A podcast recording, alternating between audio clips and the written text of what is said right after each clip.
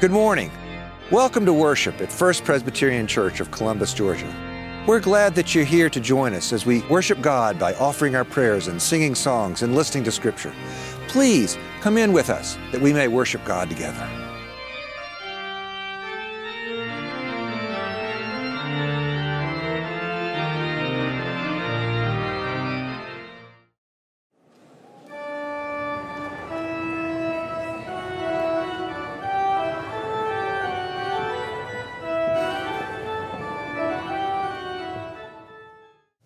First reading comes from the book of First Kings in the Old Testament. The book of, of First and Second Samuel and First and Second Kings tells the story of the monarchy that the rising for King Saul and the role of, of the prophet Samuel, um, and then how David ascends to the throne. And after David dies, uh, which is the beginning of First Kings, um, we have this story about his successor, his son Solomon. So let us listen that we may hear the word of God. I'm going to read today verses, uh, chapter 3, verses 3 through uh, 15. I will be reading the remainder of the verses in this, during the sermon itself. Solomon loved the Lord, walking in the statutes of his father David, only he sacrificed incense at the high places. The king went to Gibeon to sacrifice there, for this was the principal high place. Solomon used to offer thousands of burnt offerings at the altar. In Gibeon, at Gibeon, the Lord appeared to Solomon in a dream by night. And God said, Ask what I should give you.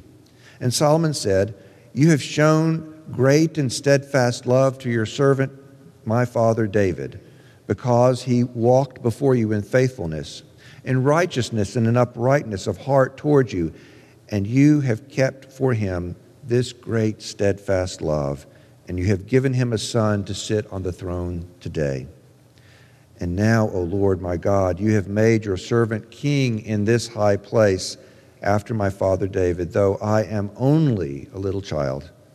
I do not know how to go out or to come in, and your servant is in the midst of people whom you have chosen, a great people, so numerous they cannot be numbered or counted. Give your servant, therefore, an understanding mind to govern your people and to discern between good and evil. For who can govern this, your great people? It pleased the Lord that Solomon had asked this. God said to him, Because you have asked this, and have not asked for yourself long life or riches, or for the life of your enemies, but you have asked for understanding to discern what is right I now do according to your word. Indeed, I give you a wise and discerning mind. No one like you has been before you, and no one will rise after you. I give you also what you have not asked for, both riches and honor all your life. No other king shall compare with you. If you will walk in my ways, keeping my statutes and my commandments as your father David walked, then I will lengthen your life. Then Solomon awoke. It had been a dream. He came to Jerusalem, where he stood before the ark of the covenant of the Lord. He offered up burnt offerings and offerings of well being, and provided a feast for all his servants. The word of the Lord. The second reading this morning comes from the book of Acts in the 27th chapter it tells the story of part of the story of Paul as he is being transported from uh, Jerusalem and uh, Caesarea Philippi toward Rome, where he will be tried before Caesar. Let us listen that we may hear. When a moderate south wind began to blow, they thought they could achieve their purpose. So they weighed anchor and they began to sail past Crete, close to the shore. But soon a violent wind, called the nor'easter, rushed down from Crete. Since the ship was caught up and could not be turned head on into the wind, we gave way to it and were driven. By running under the lee of a small island called Cauda, we were scarcely able to get the ship's boat under control. After hoisting up they took measures to undergird the ship. Then, fearing that they would run onto Syrtis, they lowered the sea anchor and so were driven. We were, beginning, we were being pounded by the storm so violently that on the next day they began to overthrow, they began to throw cargo overboard. And on the third day, with their own hands, they threw the ship's tackle overboard. With neither sun nor stars appeared for many days, and no small tempest raged, all hope of our being saved was at last abandoned. Since they had been without food for a long time, Paul then stood up among them and said, Men, you should have listened to me and not have set sail from Crete and thereby avoided this damage and loss. I urge you now to keep your courage, for there will be no loss of life among you, but only for your ship. For last night there stood by me an angel of the God to whom I belong and whom I worship. And he said, Do not be afraid, Paul. You must stand before the emperor, and indeed, God has granted safety to all those who are sailing with you. So keep up your courage, men, for I have faith in God that it will be exactly as I have told you. But we will have to turn we will have to run aground on some island. When the 14th night had come, as we were drifting across the Sea of Adria, about midnight the sailors suspected that they were nearing land. So they took soundings and found 20 fathoms. A little further, they took soundings again and found 15 fathoms. Fearing that we might run on the rocks, they let down four anchors from the stern and prayed for day to come. But when the sailors tried to escape from the ship and lowered their boat into the sea on the pretext of putting out more anchors from the bow, Paul said to the centurion and to the soldiers, Unless these men stay in the ship, you cannot be saved. The word of the Lord.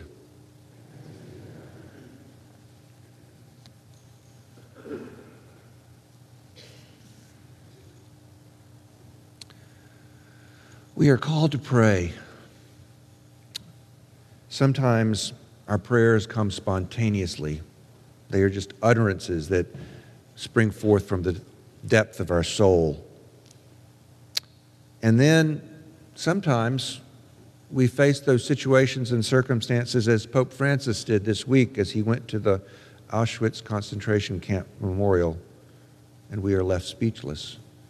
We have no words.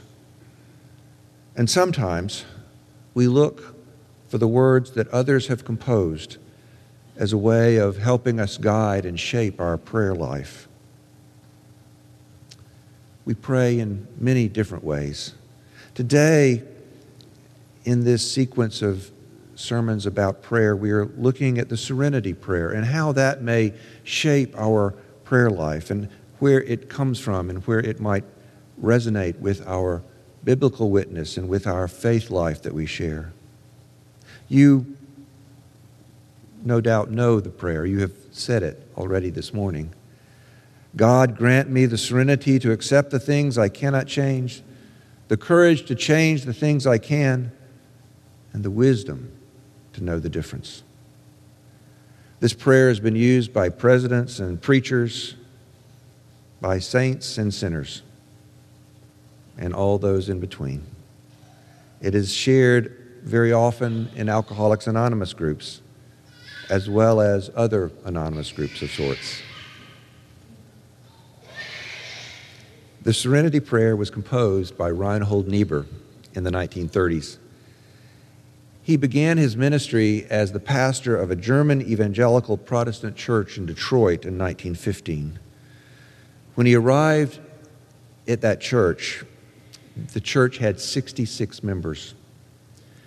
He stayed as their pastor until 1928. And then when he left, there were over 700 members. During that time, a lot changed, not just who attended the church and how many how large its outreach efforts were. In 1915, when he arrived, there was animosity towards Germans in our nation because there was a great war going on in Europe.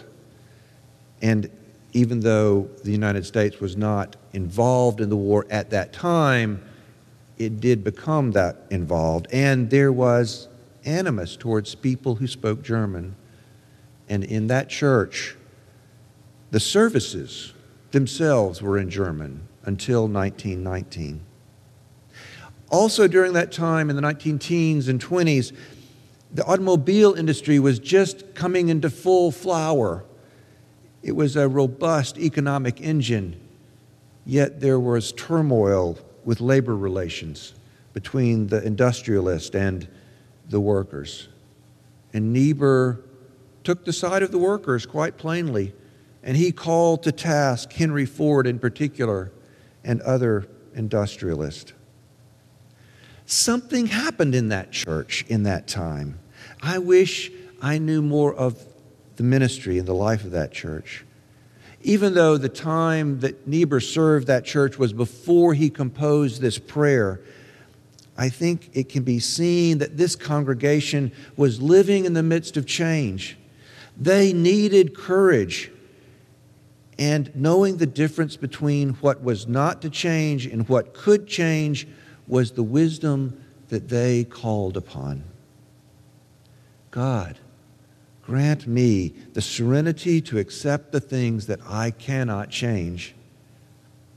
In the very first church I served, a very wise man said to me, The only thing that doesn't change, Joel, is the fact that change is going to happen. You've heard that probably. And I may have heard it somewhere along the lines, but the way he said it to me and the occasion he said it to me has been indelibly marked in my mind. The only thing that changes, the only thing that doesn't change is the need that we have to change. Change happens. The Apostle Paul, in his letter to the Philippians, said to them, Rejoice in the Lord always. Again, I say, rejoice. Always rejoice in the Lord. And then, a few verses later, he writes, Don't worry about anything.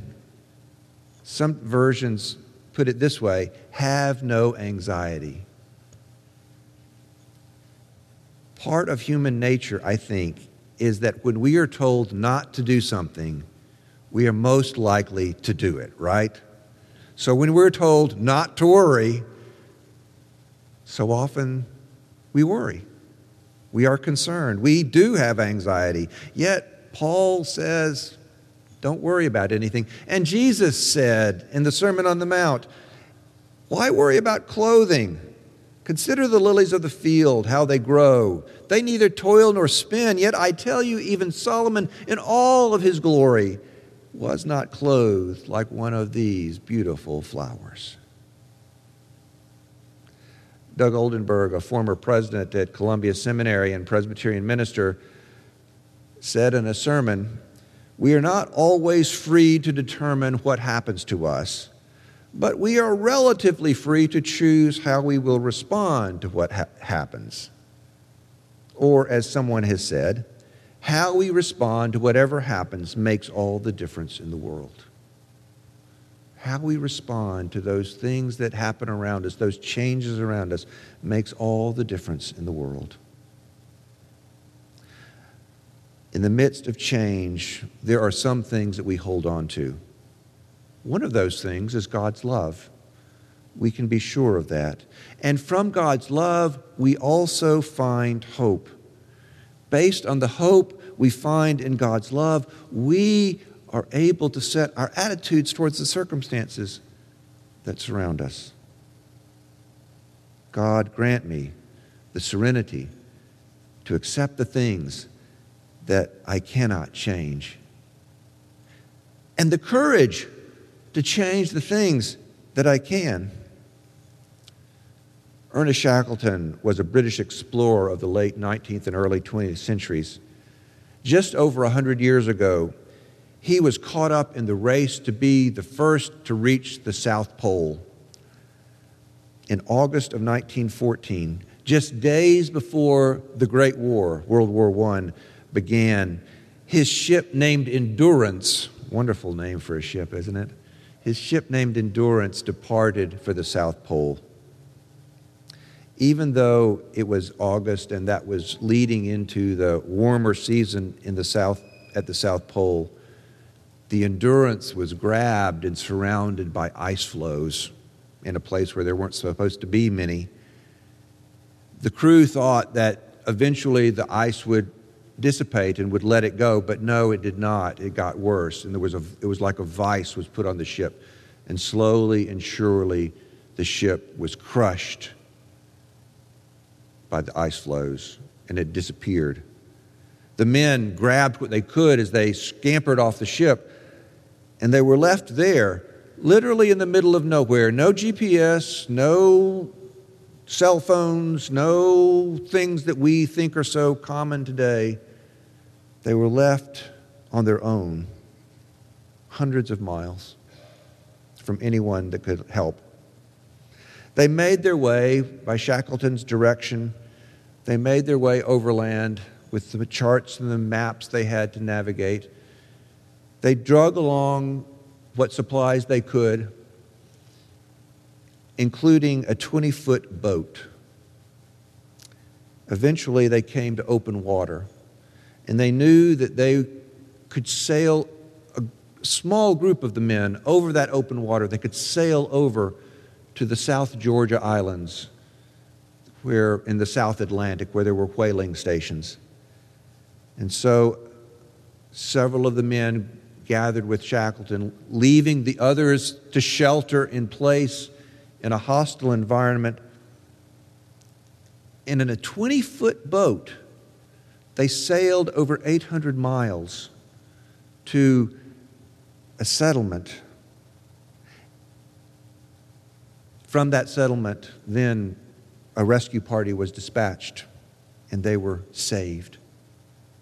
At the time, the voyage was seen as a failure. A ship was lost, and all of the financial investment that had gone into it. Shackleton did not achieve his goal of being the first to reach the South Pole. In fact, Shackleton never reached the South Pole. But over time, the magnitude of that voyage has come to be appreciated in new ways because during that time, during the year and a half, almost two years that was involved, not a single person in that expedition crew died. All of them were saved. All of them lived to tell a tale. They had a variety of maladies, to be sure, but none of them was lost in that circumstance. Not only did they live, but you could say, in a way, they persevered over the harshest kind of conditions and they triumphed over adversity in life. The Apostle Paul also faced a challenge when the ship that he was on ran aground he held fast. And because of his steadfastness and his conviction, he was able to assist the ship leaders to see that their perseverance would pay off. And it did. Facing down the challenges of the elements is so obvious when you think of the story of the Shackleton of the of Shackleton and the crew of the Endurance or with Paul's voyage. Some of us may face those kind of physical challenges in our lives or have faced them at some point. But there are other challenges that we may face as well that require just as much courage and just as much steadfastness. Sometimes our bodies develop diseases or conditions that rob us of mobility and vitality sometimes we may not have those conditions, but we stand by a loved one who does. It takes courage. It takes a lot of courage to face those circumstances, regardless of the outcome. These are not the conditions that God desires for anyone. God desires that the power of life create new life. God desires the hope of salvation, not only in the world to come, but also for us now in the present moment. We face all sorts of adversity and challenges in life. A couple of years ago, there was an influx of children on the southern border of the United States with Mexico. The Texas Baptist Men's Organization was asked to assist with the feeding of those children coming north. If you're not aware, in many states, the Baptist Men's Organization makes it their ministry to provide food services for those situations and times of disaster hurricanes, tornadoes, other forms of, of disasters, natural and man made. And if you, you've ever seen that or experienced that, you know that how thankful the recipients of that ministry are. But FEMA, the Federal Emergency Management Agency, asked the Texas Baptist men to organize and to help provide meals for all of these children that came across the border. You probably you may remember the stories in the news about it. One of the realities of our common life together, though, is that the circumstances by which these children came into our nation became politicized. Even some Baptist preachers in Texas joined in, and they argued that the Texas Baptist men should not feed these children. The organization considered their situation in their council, and they put forth a statement this way we understand this is a sensitive political issue. But remember, Texas Baptist men always respond to hurting people, especially children in a time of crisis or disaster. Make no mistake, their statement said, make no mistake, this is a huge humanitarian disaster. How do we find the courage to change the things that need to be changed? How do we find the courage in the face of uncertain political times or in the face of disease or in the face of circumstances about where we are? How do we find the courage to move forward and to address those things that we can? God grant me the serenity to accept the things that I cannot change the courage to accept the things I can change, and the wisdom, the wisdom to know the difference. How do we know what is wisdom and what is foolishness? The story of Solomon provides one example. Solomon, as I shared in the first reading, was the new king. He was David's son. David had reigned as the greatest king of Israel by any measure. David's reign is the measure by which the Messiah would be prophesied. David's reign marked the children of Israel in a profound and a very, very deep way. But David had done something that had grieved the Lord. David had abused his power and his trust by his people. David had committed adultery with Bathsheba. She was the wife of one of the officers of the army.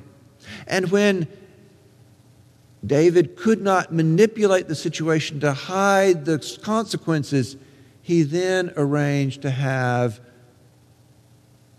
the husband of Bathsheba killed in battle. The Lord judged David and told him that he would leave the building of the temple, the place of the worship of God, to David's heir. And Solomon was that heir. So Solomon came into the rule knowing that there would be some high expectations. In a dream, he was approached by the Lord and asked what he would need to begin his reign. There were any a number of options, but Solomon asked for only one thing an understanding mind to govern your people, able to discern between good and evil. The serenity, the serenity prayer does not put its request in terms of good and evil. But in that prayer, we are able to distinguish between those things that cannot be changed and those things that can be changed.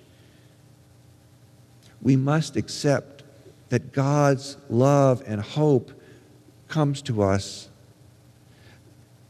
We have the ability to respond because of God's love and hope to the world around us. Courage is required as we face the challenges of life. And the wisdom of Solomon is needed to distinguish between the things that cannot be changed and the things that can be changed, to set out an understanding of what is good and what is evil. But what does that look like? What does that wisdom to distinguish those things look like? In the scripture, immediately after the Solomon prays for wisdom to distinguish between good and evil. Immediately after, there is a story. You may recall it, or you may not have heard it, or it may be new to you, for it is not something that we speak of a lot, but it is a powerful story. And I'm going to read it today from the translation of the Bible known as the Message. The very next thing after this prayer, after this, this vision, the very next thing two prostitutes showed up before the king. The one woman said, My master, this woman and I live in the same house. While we were living together, I had a baby. Three days after I gave birth, this woman also had a baby. We were alone. There wasn't anyone else in the house except for the two of us. The infant son of this woman died one night when she rolled over on him in her sleep. She got up in the middle of the night and took my son. I was sound asleep, mind you, and put him at her breast and put her dead son at my breast. When I got up in the morning to nurse my son, here was this dead baby. But when I looked at him in the morning light, I saw immediately that he was not my baby. Not so, said the other woman. The living one's mine, the dead one's yours. The first one countered, No, your son's the dead one, mine's the living one. They went back and forth, back and forth in front of the king. The king said, What are we to do? This woman says, The living son is mine and the dead one is yours. And this woman says, No, the dead one's yours and the living one is mine. After a moment, the king said, Bring me a sword. They brought a sword to the king. Then he said, cut the living baby in two, give half to one and half to the other. The real mother of the living baby was overcome by emotion for her son and said, Oh, no, master, give her the whole baby alive. Don't kill him. But the other one said, If I can't have him, you can't have him either. Cut away. The king gave his decision Give the living baby to the first woman Nobody is going to kill this baby. She is the real mother. The results of this are quite plain. The words, the words of the scripture say, The word got around. Everyone in Israel heard of the king's judgment. They were all in awe of the king, realizing that it was God's wisdom that enabled him to judge truly. This scenario almost sounds good enough to be a TV reality show. You think? I mean, maybe. They didn't have DNA then, and they didn't have all that CSI stuff, but yeah, there's a lot of emotions that go with that. Solomon realized that love would not change, and he based his decision on his observations and the relationships that those observations revealed. The mother of the child would not ha- let harm come to her child, no matter what. Solomon realized that the love that love would be the wellspring for the hope of the child. The king knew that the mother would respond in love and with hope. Losing the child in life would be better than having the child lost to death. The, the mother was willing to forego her right if that was needed for the child to live. In our lives, individually and in our families, in our community, in our nation, and in our shared life here at First Presbyterian Church, we face challenges that require us to accept the things that can't change and to the courage to change the things that need to be changed. We do that with God's wisdom. What is it that will allow benefit and goodness to be in our community? How are our actions rooted in hope? Of course, it is easier to say that we accept what, what can't be changed and change what we can than it is to really live that out. What do you think needs to be changed? When Martin Luther and other reformers began to point out what needed to be changed in the church, they did not intend on creating a new form of religious community. Yet their calls were protests that led to reforms. And our Presbyterian tradition comes from wanting to reform the church according to God's word through Scripture and in Christ. We look back and find antecedents where they are, but our tradition has not been around forever. Often we identify the things that we won't change. And when we do that, we are really identifying the things we don't want to change.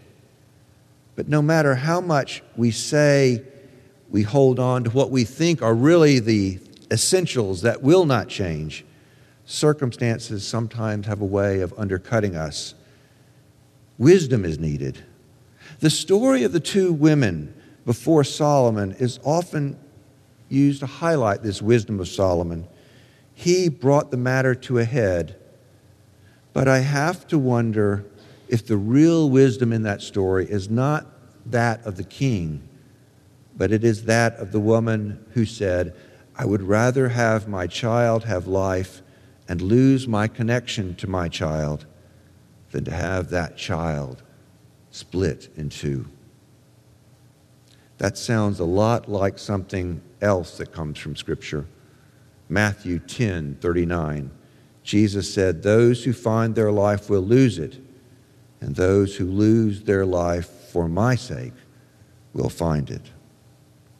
As we live together in making decisions about the future of our own lives, as citizens of our own nation, and as participants and members in this church, let us remember this wisdom of the unnamed woman. Thanks be to God. Amen. It's been a privilege to join you this day in worship. We're glad that you were here. First Presbyterian Church seeks to serve and minister in the name of Jesus Christ. May the Lord bless you and keep you. May the Lord be kind and gracious to you. May the Lord look upon you with favor. Go in peace as you love and serve God.